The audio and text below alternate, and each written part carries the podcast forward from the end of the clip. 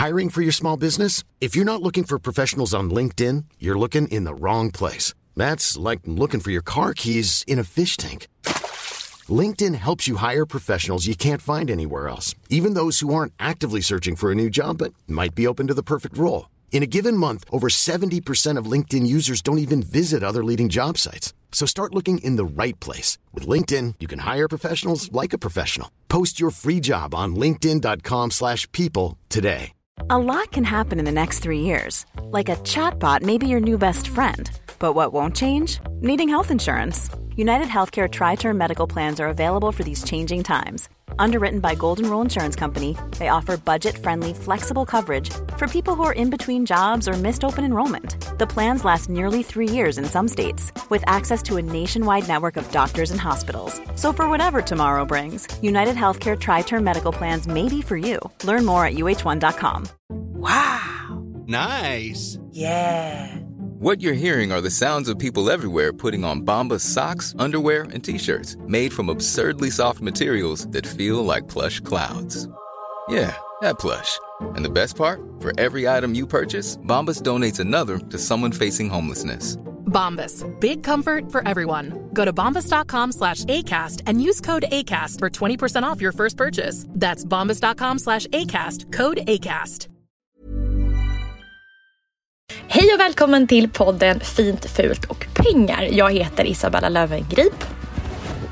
Och jag heter Anna Björklund. Och många av er där ute har säkert härliga semestrar just nu och då tycker vi att det är kul att du lyssnar på vårt poddavsnitt. Och idag så kommer vi prata om, är det så att Elon Musk har någonting att lära av unga kvinnor? Och vad heter företagen som går i konkurs? Vem äger Stellan Skarsgårds röst? Och varför hatar jag Barbie? Det här är Fint, fult och pengar, podden om kulturen, samtida, näringslivet och platserna där de hänger ihop.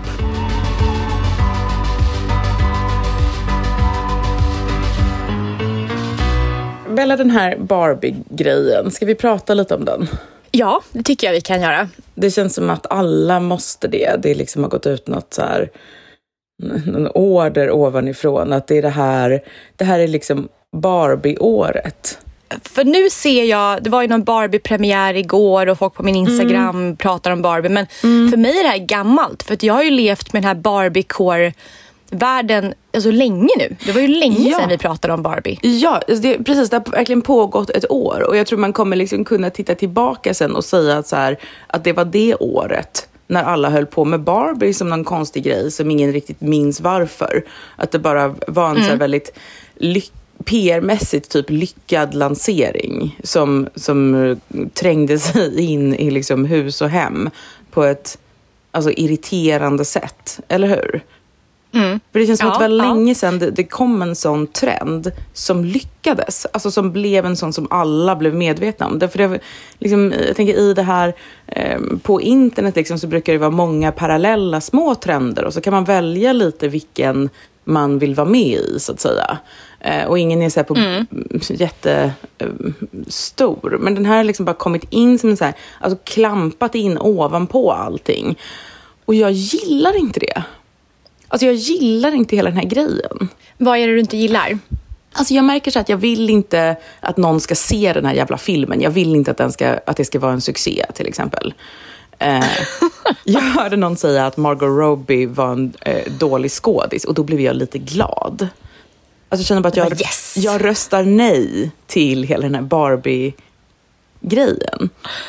Ehm, och, Men för mig, det här är så old news. Alltså, jag har Ja. verkligen hört talas om den här Barbie-filmen så lång tid, precis som du sa. I ett Ja. år har jag behövt leva med det här. Ja, ja. Exakt. Och man har liksom sett det på internet hela tiden också, att folk så här Ja men att det är liksom som, som en meme typ. Um, och jag, jag har så här, ja, men jag har försökt förstå så här, vad det är, dels vad det är jag hatar så himla mycket, men också varför det, varför det går så bra. För att jag tycker att det här är så egentligen ointressant. Liksom. Alltså så här, ja rosa är väl fint, men folk, alltså varför, varför funkar det här så himla eh, väl i, i stugorna? Jag fattar liksom inte riktigt det. Men, men så jag, Nej, men det handlar ju om för att den generationen som lekte med Barbie mest, det, är ju, det är den som är exalterad för den här filmen. Det blir ju den här nostalgiska... man gärna vill säga, åh, det var det här jag lekte med och nu blir det en film. Att, och då blir det på något sätt lite romantisering över det hela. Just jag, tror, det. jag tror att du och jag är precis för små för Barbie. Alltså jag lekte jättemycket med Barbie men jag tror att de som är födda på 80-talet lekte mer med Barbie än oss på 90-talet. Ja, det, precis. Och visst är det så att de som eh, då också är födda på 80-talet och kanske är mer uppvuxna med Barbie eh, och eh, att det också, för dem blev det ju väldigt, väldigt fult en period. Um, att, att det var liksom inte, det var inte bra feminism och det var, det var dåligt på massa sätt och det var liksom, eh, jag vet inte hur många som berättade för mig liksom, när jag var yngre om liksom, vilka skönhetsideal det är Barbie skapar. Typ så här, att eh, hade hon funnits på riktigt hade hon typ behövt operera Hon bort varit tre alla meter sina... lång och- Precis, hon hade varit tre meter lång precis och hon hade behövt eh, operera bort levern för hon har så smal midja typ. Alltså så här, ehm, jag minns alla de grejerna, jag minns att jag tänkte redan då så här, okej, fast hon är väl inte på riktigt? Eller liksom varför är det här, varför är det här en så himla viktig grej? Liksom, jag, jag tror jag irriterade mig på det lite då också. Ehm, men, Men det har väl att sätt- göra med att den, mål, den målgruppen som älskar, alltså det, precis som du säger, det går alltid eh, trender samtidigt. Så Mm. den målgruppen där på 80-talet som toklekte och hade bilar och allting till. I Ja. samma generation var det också de som, som hatade Och det är väl den vågen man har fått höra kring just dåliga ideal. Och, och nu när den här gruppen som hatade Barbie har vuxit upp då skyller de ju på oss att det är så dålig plast, att våra barn inte får ärva Barbiesarna för då dör de. Just det, det är en så bra lösning. Det är därför vi ska eh, eh, kasta alla gamla leksaker. Men, men, men jag tror också att det här, eh, att den här liksom får, är på omslagen av liksom Vogue, att den är överallt på Instagram, att den landar så väl är ju också någon typ av revolt mot den här grejen som vi har haft i många år nu, som är den här leken med liksom vad som är äkta, vad som är kvinnligt och hur de liksom ska eh, paras ihop. Alltså man kanske har så här naturlig sminkning. Det är väldigt viktigt att se liksom naturlig ut. Men man har botox överallt. Eller så här att man har en så här, man har bara en slarvig vit skjorta på sig. Det är liksom det som har varit modet väldigt länge. Men att fota den vita skjortan tar 45 minuter. Eh, förstår du? Att det slarviga är liksom Ja. inte slarvigt på riktigt. Eller eh, all, alla vill vara liksom så äkta som möjligt samtidigt som man kanske gör en plastikoperation. Man gör en plastikoperation och pratar jättemycket om den. Eller du vet, det är det här spelet liksom eh, med ehm, kvinnlighet. Ja, och- absolut. Ja, eller hur? Men när jag var yngre och, och, och dejtade någon, alltså nu pratar jag när jag var väldigt ung, Mm. då gick jag alltid och sminkade om mig på morgonen så jag skulle se naturligt snygg ut när jag vaknade. så Ah, just ingen det. mascara. Ja, ja men så precis. hela jag håller med om det har varit en sån trend länge. Precis. sjukt mycket tid på att vara naturlig. E- Exakt, exakt. Och då kommer liksom Barbie, i, eh, landar i den här kulturen och är så himla oäkta. Det är hela grejen. Liksom att just att man, det är ingen som tror att det är en riktig kvinna. Hon är ju inte ens en kvinna. Hon är ju typ... eh, Alltså det, det är ju någon slags varelse bara. Som har liksom några utseendedrag från det kvinnliga. Alltså hon är typ som en, en drag, en drag queen. Alltså att det, Ja, hon det, är mer drag. Mm. Ja, att, det, att hon är som ett skämt med att vara feminin och vacker. Det, eller hur? Att det är liksom, allting Ja. är så uppvridet. Och jag tror att det är det som gör mig så här förbannad. Att jag, jag tycker inte att vackra kvinnor är ett skämt. Alltså, jag tycker inte det ska vara någonting som man klär ut sig till på halloween. Liksom. Utan Så, så, du med, du, så du tycker ändå så här, håna inte Barbie för hon är ändå, Nej. det är snyggt på riktigt. Nej men, ja men lite så här, alltså vi med långt blont hår och, och stora pattar. Jag vet inte, det, det är liksom, det, det, det, nej precis, skämt, det, det är inget skämt, det, det, det är vårt liv. Låt oss vara, jag vet inte. Det, Låt oss vara, låt oss vara fixade och blonda med stora bröst. Men jag tror att Barbie är mer accepterat idag att se på film just för att det är ungefär som att vi, vi människor vi har kommit så långt att vi kan titta på henne och se att så här, ja, ja, men det är ingen som ser ut så. Det vet vi. Precis, och därför kan vi acceptera och ta tillbaka Barbie in i ljuset igen. Ja, just det.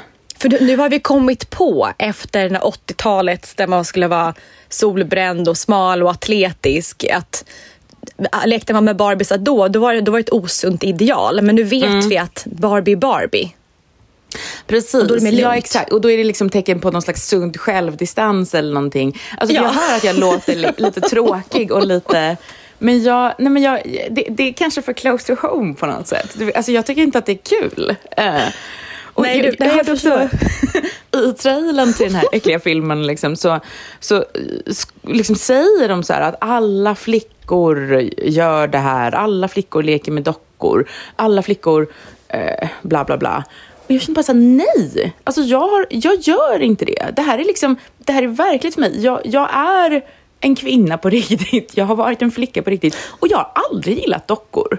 Alltså, och jag eh, tycker jättemycket om att ha barn och eh, det är inte att jag inte har modliga instinkter eller att jag har en så här, hård feministisk uppfostran. Det har jag absolut inte, ska gudarna veta. Men, utan det är för att jag har bara alltid tyckt att dockor är lite B. Jag typ gillar verkligheten, förlåt. Så känner jag.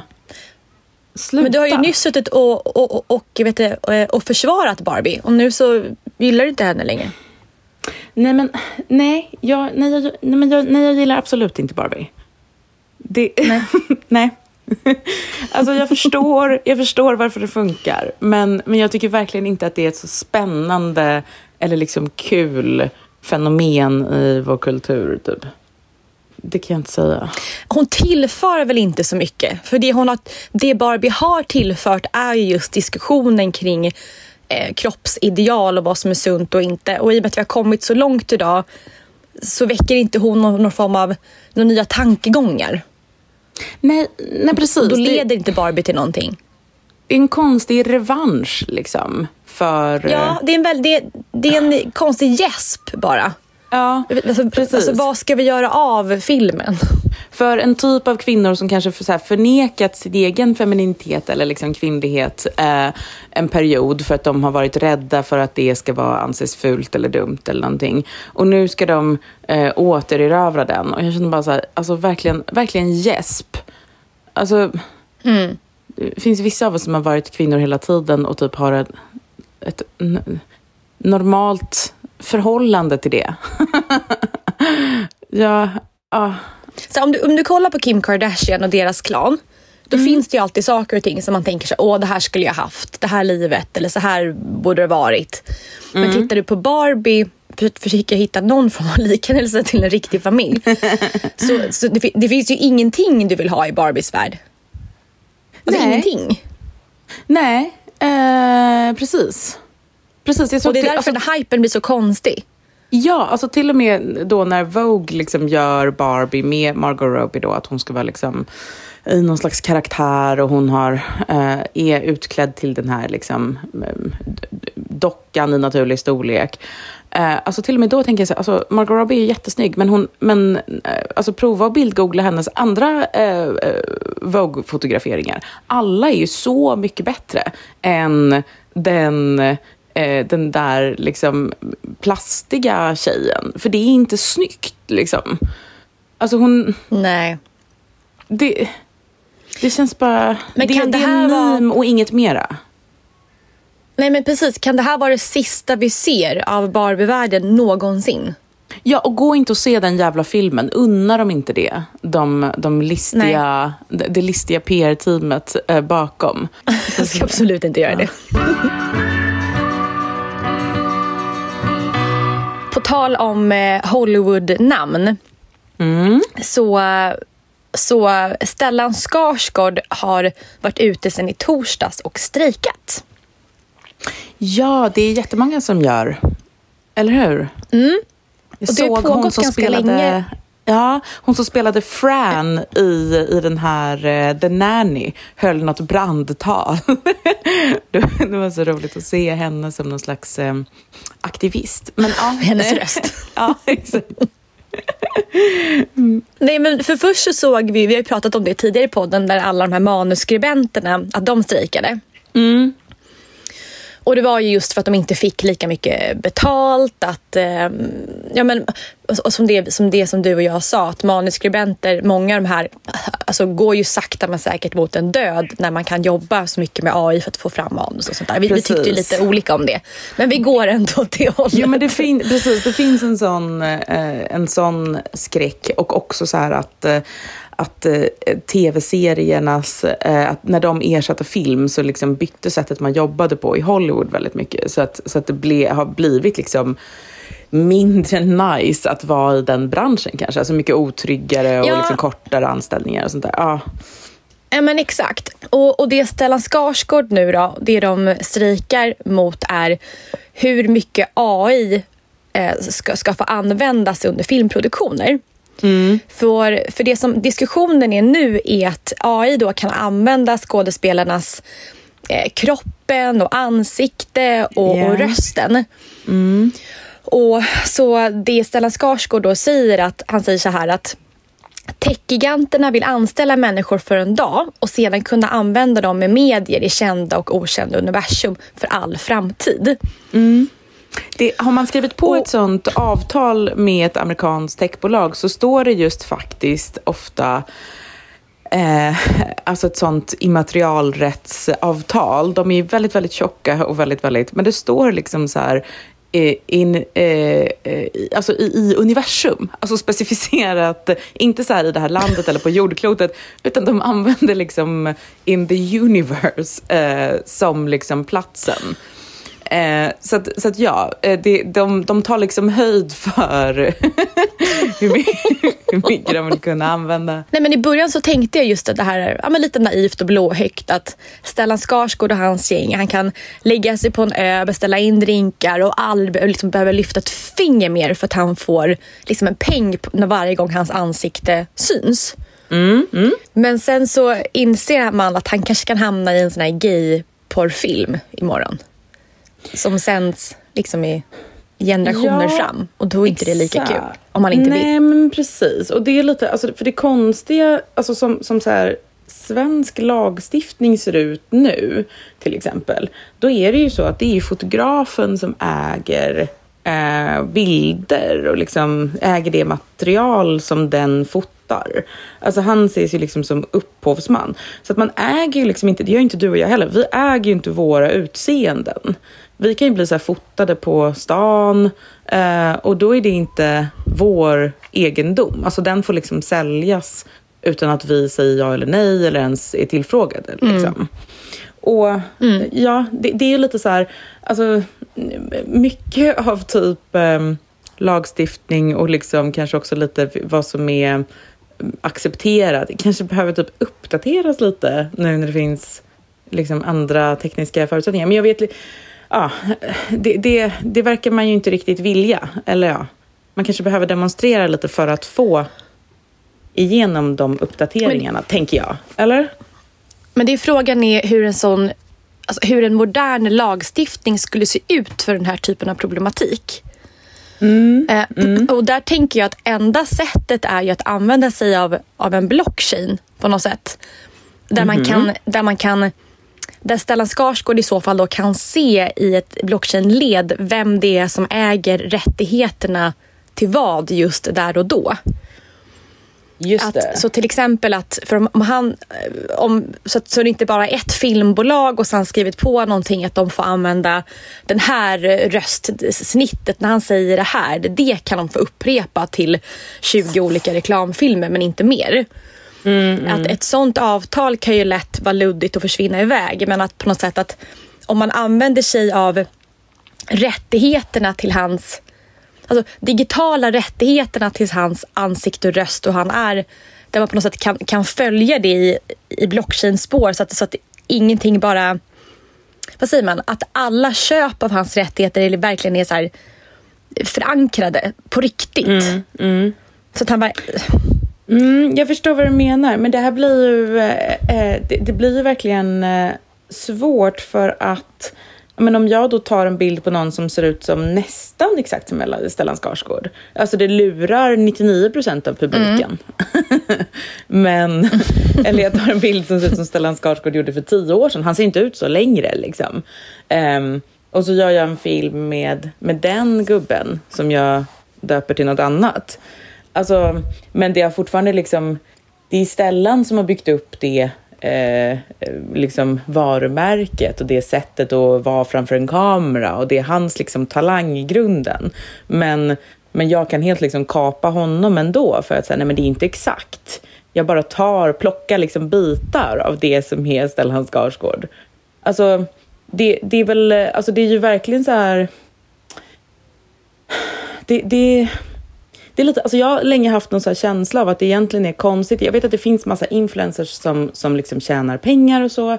Eh, och vissa av dem mycket pengar. Och, men, men det är egentligen ingen som, som äger rättigheterna till sin egen, liksom, alltså hur, de, hur man har påverkat kulturen. Eller hur? Nej. Alltså, Nej. Egentligen borde ju typ eh, familjen Kardashian, förutom att bli rika på annat håll, de borde egentligen också så att säga om det hade funkat som kulturen fungerade förr. De borde också få typ en procent på alla, som en royalty, på alla liksom, buttlifts som gör i världen. Men i Alltså- så fall, då hade jag blivit jätterik. Jag var ju första influensen i Norden. Ja men precis, det är exakt. Det är egentligen konstigt Jag borde ju fått en katt är- på allt som Ja. kom sen. Exakt. ja men så funkar det ju typ för musiker. Alltså om du var musiker så här, eh, på, i mitten på 1900-talet och uppfann en liten, eh, alltså skrev en liten slinga som sen eh, har, d- då har du ju liksom tjänat pengar varje gång den har spelats eh, och använts. Och liksom, ja, det är därför man kan skriva en jullåt och sen luta sig tillbaka liksom, om den funkar. Ehm, men så fungerar det inte längre. Du kan ha jättestort avtryck på kulturen och eh, komma på någonting som jättemånga människor använder och kopierar och inspireras av och konsumerar utan att få en enda krona. Nej, men det är en jättespännande eh, diskussion och tillbaka till det här att du att du gör en gubbe som, som nästan ser ut som Stellan Skarsgård som du Ja. gör i en film.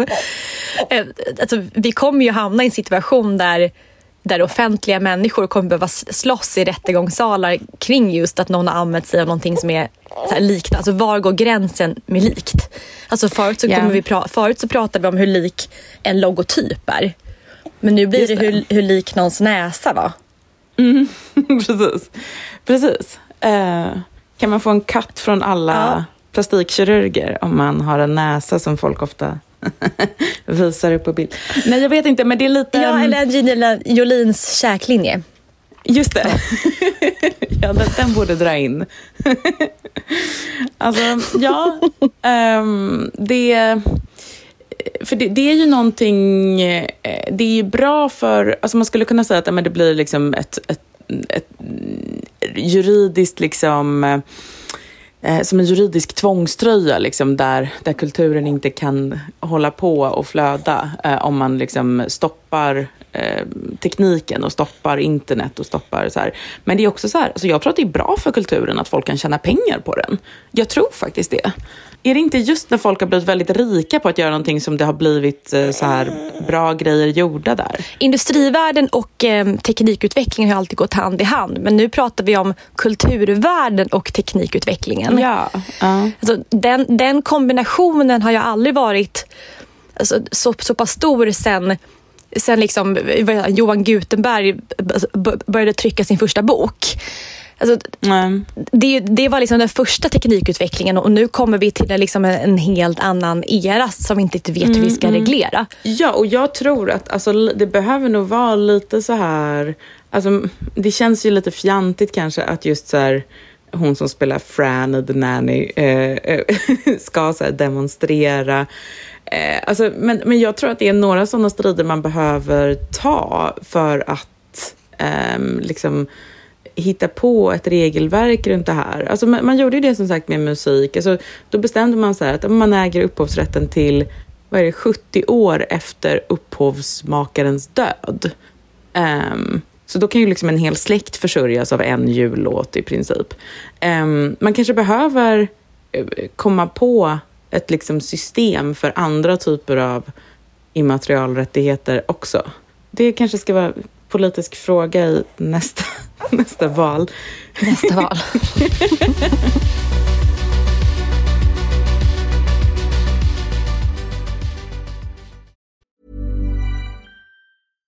One size fits all seemed like a good idea for clothes Nice dress. Uh, it's a it's a t-shirt. until you tried it on. Same goes for your healthcare.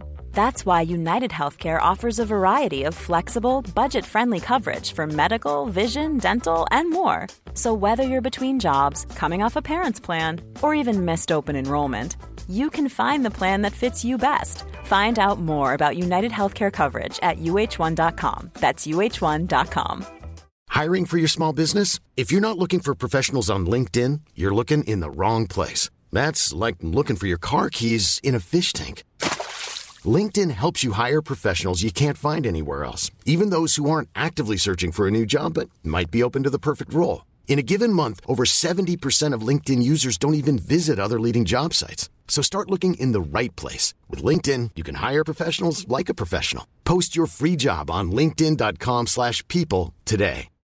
Since 2013, Bombas has donated over 100 million socks, underwear, and t-shirts to those facing homelessness. If we counted those on air, this ad would last over 1,157 days. But if we counted the time it takes to make a donation possible, it would take just a few clicks. Because every time you make a purchase, Bombas donates an item to someone who needs it. Go to bombas.com slash ACAST and use code ACAST for 20% off your first purchase. That's bombas.com slash ACAST, code ACAST.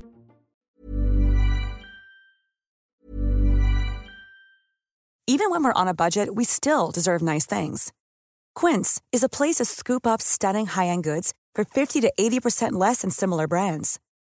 They have buttery soft cashmere sweaters starting at $50, luxurious Italian leather bags, and so much more.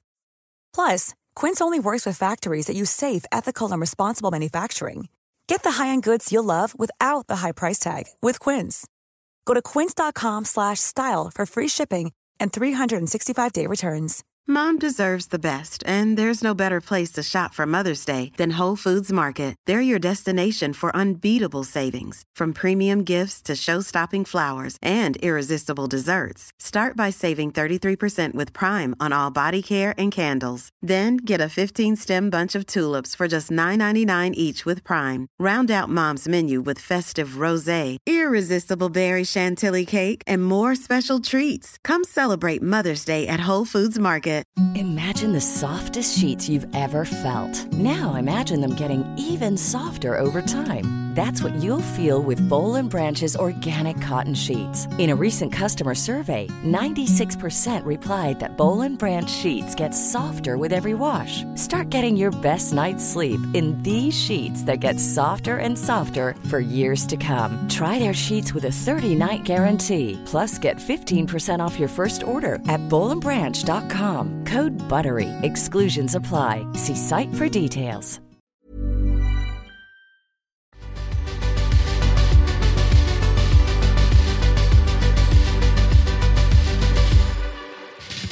Du vet hur det är att vara ung kvinna? Att då känns det ju som att man är farlig. Att man är farlig. Ja, men om, särskilt om man är yngre än vad du och jag är nu. Jag tror vi har lite lämnat den här eh, eran. Alltså, den såna... oövervinnliga fasen. ja, precis. Alltså, jag tänker på det finns ju sådana ord som, som till exempel eh, homewrecker. Mm. Där hon dör fram så blir liksom ingenting sig likt. Att så här, män påverkas av henne, eller så här, kvinnor påverkas av henne på något sätt. Och Alltså allting vänds lite upp och ner. Om hon säger att någonting är coolt, då kan det så här, då är det det sen. Mm. Alltså allting bara skrivs om liksom. Och vissa kvinnor blir jättebra på, på just det här att vara disruptiva. Alltså hur man använder den kraften. Men sen försvinner ju den. Den falnar ju liksom med åren. Eh, och, och försvinner sen kanske helt. Och då måste ju den bytas ut mot någonting annat. Mm. Alltså mot att vara typ vuxen. Eller hur? Ja. Och det här är ju någonting som... Eh, alltså vi har väl pratat lite om det, men det här är någonting som alla kvinnor inte gillar till exempel. Jag skulle säga att det ofta händer när man blir mamma. Att då slutar man vara den här disruptiva kraften och så blir man istället den kraften som ska typ ge stabilitet. Jo, men det finns, det finns ett sätt att komma tillbaka till den farliga kraften. Uh -huh. Det är när man, uh -huh. det, för jag, jag kan ändå se mig själv i det här, den här fasen. och, och jag var livsfarlig, riktig homebreaker när jag var ung. Och så hamnar man i den här eh, Ja. kraften av stabilitet. Men när man skiljer sig, Är man till, då är man tillbaka. då slungas du tillbaka till den här kraften som du hade förut. Åh gud vad sjukt. Ja, Eh, ja. Och, jag, och jag tror att det är likadant med kvinnorna som, som liksom blir över 40. Du vet, när de skiljer sig, då träffar ju de en, kanske en kille som är 20 plus. Så jag, jag tror just det här att, att, man kanske, att man får chans att lämna familjelivet, alltså när man skiljer sig från sin man, att då är plötsligt så får man tillbaka den, här, den här styrkan och sexigheten som man inte haft innan. Så jag, kan det inte vara så att den här Just tvåsamheten och familjen gör att den, den naturligt dämpas rent evolutionärt? För då ska du inte vara ut och, och locka. Jo, men det är nog sant. Ja, precis. Att då liksom ehm, har man inte den här, vad ska man säga, man rör sig i världen på ett annat sätt. Exakt. Ehm, man, mm, man vänder ner blicken liksom och ehm, blir någon sån lite ofarlig typ kanske. Ja, för det är smartast men det är så liksom- i vår historia. Ja. Ja, men precis. Och det kanske är smartast typ när man har så små barn och så också. Att man liksom... eh, Ja, Håller då, sig då hemma. finns man till för dem istället. Mm, precis, då, då jävlar håller man sig hemma. men, eh, men det här är ju liksom, eh, vad ska man säga? Någon slags vibe shift liksom, mellan att vara den nedbrytande eller den, liksom, ja, men den farliga och att vara den eh, att liksom bli, vara etablissemanget typ. Eller vara så här, ja men de vuxna. Ja. Och det här, det här är tydligen vad, vad företaget Tesla står inför. Eh, Jag fick en flash från, eh, från tidningen Economist där det stod att Tesla måste sluta vara en disruptiv kraft och bli som branschen som den har disruptat. Liksom. För att de, eh, Mm. Blir, de är så här, stora nu. blir den här stab- stabila mamman hemma. Precis, precis. För nu, de gör liksom jättemånga bilar, en halv miljon bilar om året. Det är tydligen väldigt mycket. Eh, eller ja, det låter det väl som också. Men, men, eh, men och hittills har det funkat så här för dem att vara just, att komma in och ha så här, ah, vad ska man säga, de har liksom aldrig behövt göra marknadsföring till exempel. För de har varit så, eh, de, de har haft jättefå bilmodeller. Eh, och det, det säger någonting kanske att de här bilmodellerna, att det, att det är just eh, att de bildar, de heter ju en bokstav var, de här fyra modellerna, och så bildar de eh, ordet sexy. Alltså det är ju någonting, Elon Musk kanske fattar det här, liksom att, eh, att, att, att vara liksom disruptiv och eh, lite ny och liksom het. Att det är en speciell eh, roll på en marknad. Men nu då så har till och med Elon Musk sagt att de kanske måste börja göra lite reklam eh, för första gången.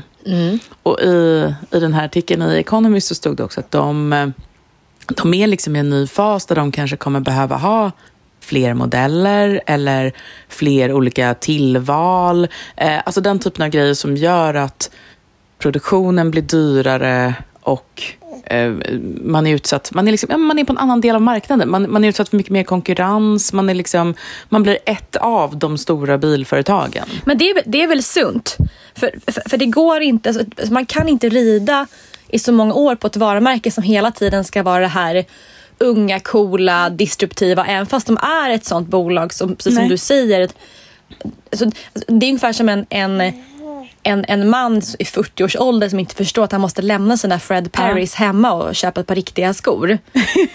Precis. Alltså det här är ju väldigt naturligt i, i en människas liv. Liksom. Eller hur? Det är naturligt även för kvinnor då, tror jag faktiskt. Alltså som, som går från det här, vad ska man säga, eh, kaxiga, sexiga, där, man bara, eh, där det duger att existera och folk bryr sig ändå jättemycket om en.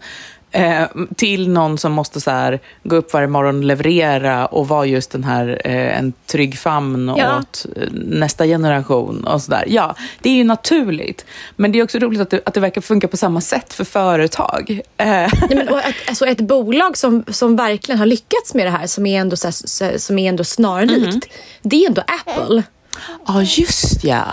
Intressant. För Ja, när ja. Apple kom, Apple var väl den här jobbiga nagel i ögat mot Bill Gates det, när de kom. just det. Eh, något, liksom, något helt annat företag. Ja.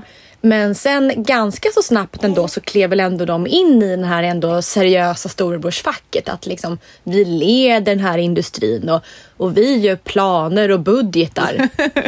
Exakt, hade en stor tillverkning. Folk som ville ha deras grejer. Precis, ja. Um, exakt, och tydligen, det funkar så här för ganska många skönhetsföretag också har jag också lärt mig. Att det finns ett företag som heter Glossier till exempel. Jag tror många, många tjejer i vår ålder vet vad det är. Eller hur? Absolut. Mm. Um, Alla vall, vallfärdat till deras eh, headquarter i, eh, eller deras stora fl- flagship i USA. Just det, precis. De, de är väldigt bra på Instagramvänliga Mm. lokaler och sånt. Och de har varit så här jättedisruptiva. Mm. Ehm, att, att de ehm, kunde växa jättesnabbt för att de eh, och hade jättehöga marginaler för att de till exempel sålde nästan allt genom sin egen sajt och då just de, de var jättebra på att ja, men, eh, marknadsföra sig i nya medier och sådär. Eh, inte så konstigt, eller liksom, ja, det, det vet vi alla som gillar smink att det var de. Men sen så när de blev liksom, alltså nådde en viss storlek så behövde de plötsligt börja göra massa saker som eh, de gamla mossiga märkena gjorde. Alltså de, de behövde ha massa logistik och typ hitta återförsäljare och sånt som drar ner marginalerna. Just för att de blev så pass stora. Liksom. Ehm, Och då var de plötsligt bara som ett i mängden av märken och så rasade värderingen jättemycket och eh, det känns som inte som att de eh, finns kvar på samma sätt. Eller jag har inte köpt en Glossier-produkt på, på flera år i alla fall. har du det? Nej, samma här. Nej. Nej, men, nej, ja, och jag ser ingenting på Instagram. Nej. Det enda jag vet är att jag ser hon Emily som startar varumärket. Hon har blivit Ja, hon mamma. verkar mest föda barn nu och tiden. tappat den här farligheten. Det är sant. Gud vad sorgligt. Gud vad sorgligt. Ja, men det är exakt det som har hänt.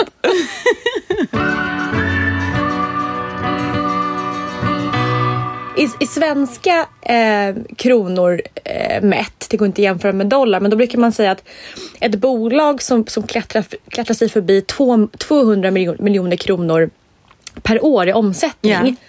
Där kommer man till en fas där man inte kan leka längre. Nej, just det.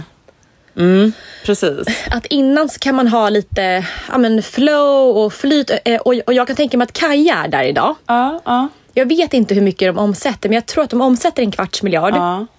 Och hittills så har de liksom gått hur bra som helst. De har verkligen, de flyger och allting. Mm.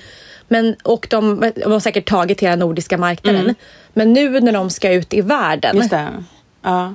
Då gäller det att, ta på sig den här Big girl pants. mogna... Ja. Liksom, Precis. ja, men, ja, men, för, för, att, för att verkligen lyckas steppa upp ytterligare steget. Mm. Och, så att jag tror att det handlar någonstans att du blir för stor och måste tänka om. Och det är inte det alla bolag lyckas med. Det tror jag Kaja Mm. Precis. kommer att göra. Men jag tror att det är en, en, en svår fas för många Mm. bolag som växer.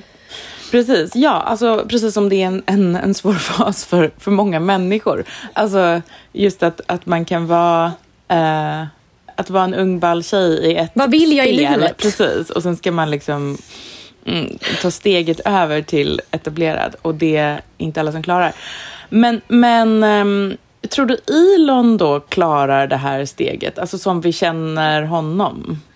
Alltså Elon Musk, har han den, vad ska man säga, visdomen som en så här gammal sexig kvinna har? När man har liksom klivit fram och tillbaka över den där gränsen några gånger och gått från den ena sortens kapital Ja. till den andra. Tror du det?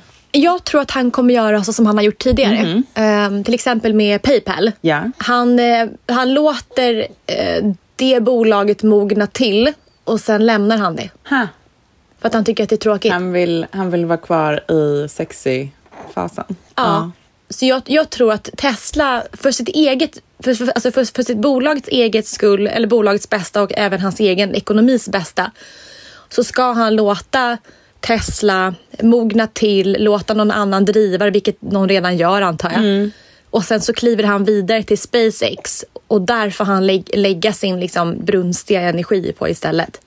Du, eh, det låter superlogiskt när du säger det. Det är min spaning. Ja. Att han gör så, det är Teslas enda chans att kunna bli ett varumärke som, som står sig länge, länge, länge, precis som Apple gör. Skulle han inte göra det steget, då är det kört för Tesla. Det kanske blir en Steve Jobs på det sättet att de får, då får de börja göra tusen olika modeller och ehm, få en mycket mer, ehm, ja, en, en spretigare, mindre liksom eh, snygg produktion, mindre eh, slimmad verksamhet och sen så får han komma tillbaka och liksom Ja. hitta företagets själ igen om tio år. Och då Ja. kommer han med en superbil som han själv har designat som bara finns Okej. så här många upplagor. Jag har tänkt väldigt mycket på bolagsnamn genom tiderna. Det är ju intressant. Ja. För precis som att man, att man ser vad folk heter. Om vi bara tittar på i Sverige så går det ju verkligen... När jag var liten då var det ju ja, men Isabella, eh, Matilda, Johanna, Anna har ju alltid stått sig. Och idag så finns det ju ingen som heter knappt Isabella i klasserna längre. Nej, folk har väldigt korta namn nu för Utan det tiden. går ju, eh, har jag tänkt på. Alltså tre bokstäver. Det är väldigt ja, korta de, namn. Mm. Alla heter liksom Lev, Leo, Eli, Elis. Eh, och ja, kanske Alice. Ja. Ja, nej men verkligen. Olof och de här gamla, det bara, bara namnen har kommit tillbaka. Nej, men allting ska vara kort. Och, och likadant har ju hänt i bolagsvärlden. Jaha, har det? Ja, men tittar man förr i tiden så um, innan själva internet och sociala medier blev aktuellt så hade man ju ofta sina efternamn. Ja, just ja. Det var ju eh, allt ifrån så här, advokatfirman Mannheimer Swartling. Just det. Ja. Eller så har vi reklam, alltså reklambyråer. Halvarsson, Halvarsson. ja, just det. Just det. Forsman, Bodenfors. Ja. Sådana namn, så- såna namn funkar ju inte. De här bolagen finns ju kvar, men ett nytt bolag som startas skulle ju aldrig döpa sig själv till det om man inte är dum i huvudet. Nej, det är sant. De brukar heta saker med två o i, typ. Eller två i, eller eh, något sånt. Som låter som en liten... Låter som en... Um, någonting lite gulligt och skojigt, eller hur? Så heter väl alla saker nu? Ja, men namnen idag ska ju vara korta. Eh, och, och, och det speglar ju lite grann vart vi befinner oss i idag. För att, och lika, om vi backar lite mer till så här 2000-talet. Ja. Då hette nästan alla bolag som startades någonting med cyber. ja, ja, ja, ja. Då var det så här, cyberfoto blev väldigt stora. ja, ja. För det speglar ju verkligen vad vi är idag. Och eh, någonting som, som, som speglar vad, exakt var vi befinner oss idag. Det är att alla techbolag slutar antingen på Fi, ja alltså Spotify, Precis. Shopify, Lendify, Ja. Claritify, Unify. Så heter de, ja. Ja, verkligen. Mm. Så, så heter eh, den här tidens bolag. Men det finns också en annat slut och det är LY. Och det är Parently, Nextably, Readly. Just det. Så Just. Fi och Ly, det. det är våra den här, den här erans techbolags namn. Mm. Alltså lite så här låtsas, eh, någon slags ny engelska. Liksom lite låtsas engelska. Eh, som man tänker då ska vara lite Ja. internationellt. Som att vi har tagit någonting som finns på riktigt och gjort det internet. Eller hur? Exakt. Exakt. Och där, precis, och där var ju Spotify först. Så då tänker man också att då kan man haka på.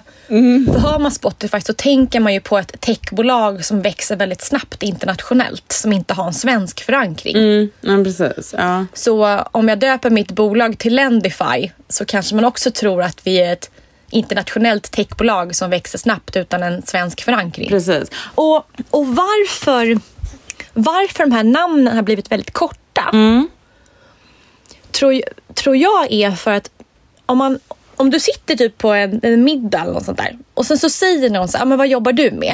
Så bara, "Ah, men jag jobbar på, på Lendo. Då måste ju, alltså, bolagen idag måste ju ha ett namn så att när du hör det så kan du direkt veta hur det stavas. Ja, precis. Det, För ja, då- ja, ja, det är viktigt. Ja. För om du hör någon säga det i någon reklam, du hör, du hör bolaget nämnas i en poddreklam till exempel. Så ska du direkt kunna gå in och slå in det och veta hur det stavas. Och då, du kommer ju bara ihåg ett, ett väldigt kort namn eh, med en enkel stavning. ja, just det. Mm. Så, så, och, och därför tror jag just att namnen blir, har blivit så barnsliga och så enkla. Det det har du nog rätt i. Och just Och- att man vill, eh, man vill man, att det ska låta väldigt vardagligt och just snällt. Alltså jag tänker just de här Mannheimer, Svartling och så, eh, de vill ju låta väldigt proffsiga. Alltså de vill ju låta liksom vuxna och farliga. Alltså vi pratar om Läskiga. att alla de företagen som har marinblått som sin färg, för att marinblått är liksom den mest seriösa och liksom förtroendeingivande stilen. Liksom. Ehm, det låter gammalt och tungt. Liksom och så. Många av de här techbolagen vill ju också låta motsatsen. De vill låta liksom, alltså som Lendo. Det är liksom inget farligt med Lendo. Det, det, är så liksom, det är ingen riktig bank. Det är bara en liten gullig... eh, Det är bara en liten app. Alltså, Men, och sen likadant, Readly tycker jag är ett jättebra namn. För där är, det är kort, man vet hur man ska stava det. Det har den här tech, nu är vi nya eh, börsnoterade eh, heter det, klingen. Ehm, och, och man hör direkt vad bolaget pysslar med. Eh, men ett namn som jag tycker är jättedåligt. Det är att det finns ett försäkringsbolag idag som heter Hedvig. Ja, just det, det är omöjligt att fatta vad det betyder. Nej, men jag fattar inte varför man väljer alltså ett försäkringsbolag som heter Hedvig. Alltså jag förstår att någonstans har det suttit ett gäng som tycker så här, Ja. Folksam och If, gud vad tråkigt det här Ja, låter. ja. Vi gör något kul, vi gör något nytt som attraherar kvinnor 30 plus. Precis, och då ska det, det, det ska ju vara lite så här... ehm, men det är, men det är mycket gulligare med Hedvig än med Folksam. Det är det ju. Ja, ja. M- men samtidigt så...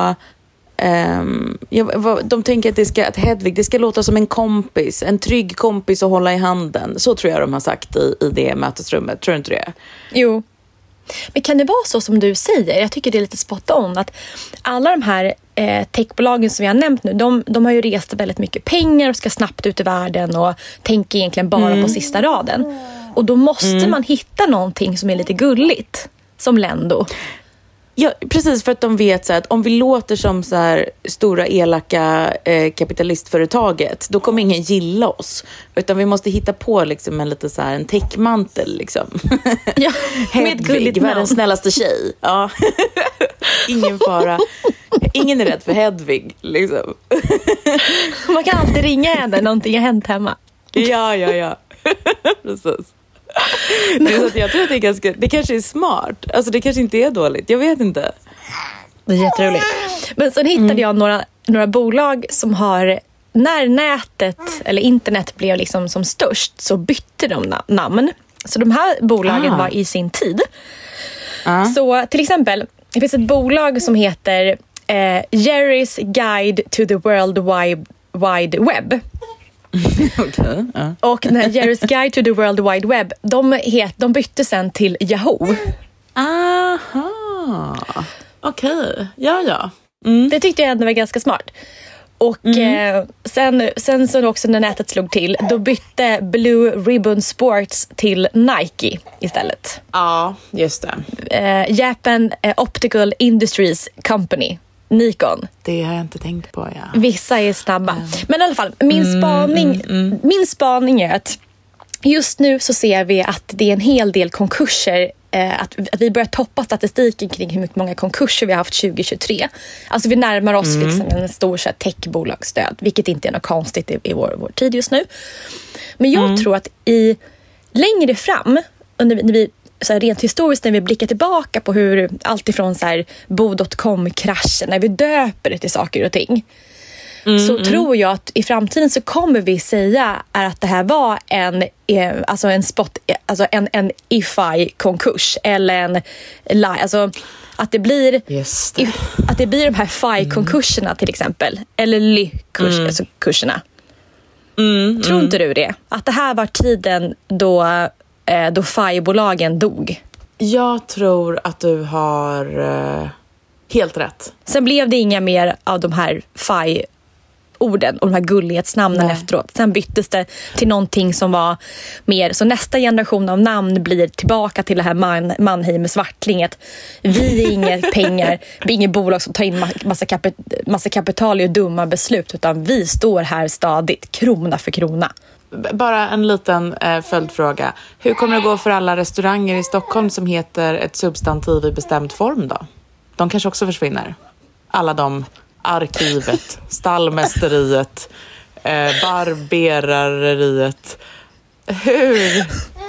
Men jag tror att de ligger steget före. Nej, men där tror jag att de ligger steget före. För de säger så här, vi är bara i bestämd form. Vi har inga planer på, ex, på att expandera. Vi är vad vi Nej, heter. Vi är bara stället, eh, ha, Ja. häktet, haket, Så ni kan käket. lita på vad, oss. vad heter Det är tryggt här. Vi har inga galna idéer alls. Nej, vi vill inte tjäna en krona heller, utan vi bara finns. Vi bara...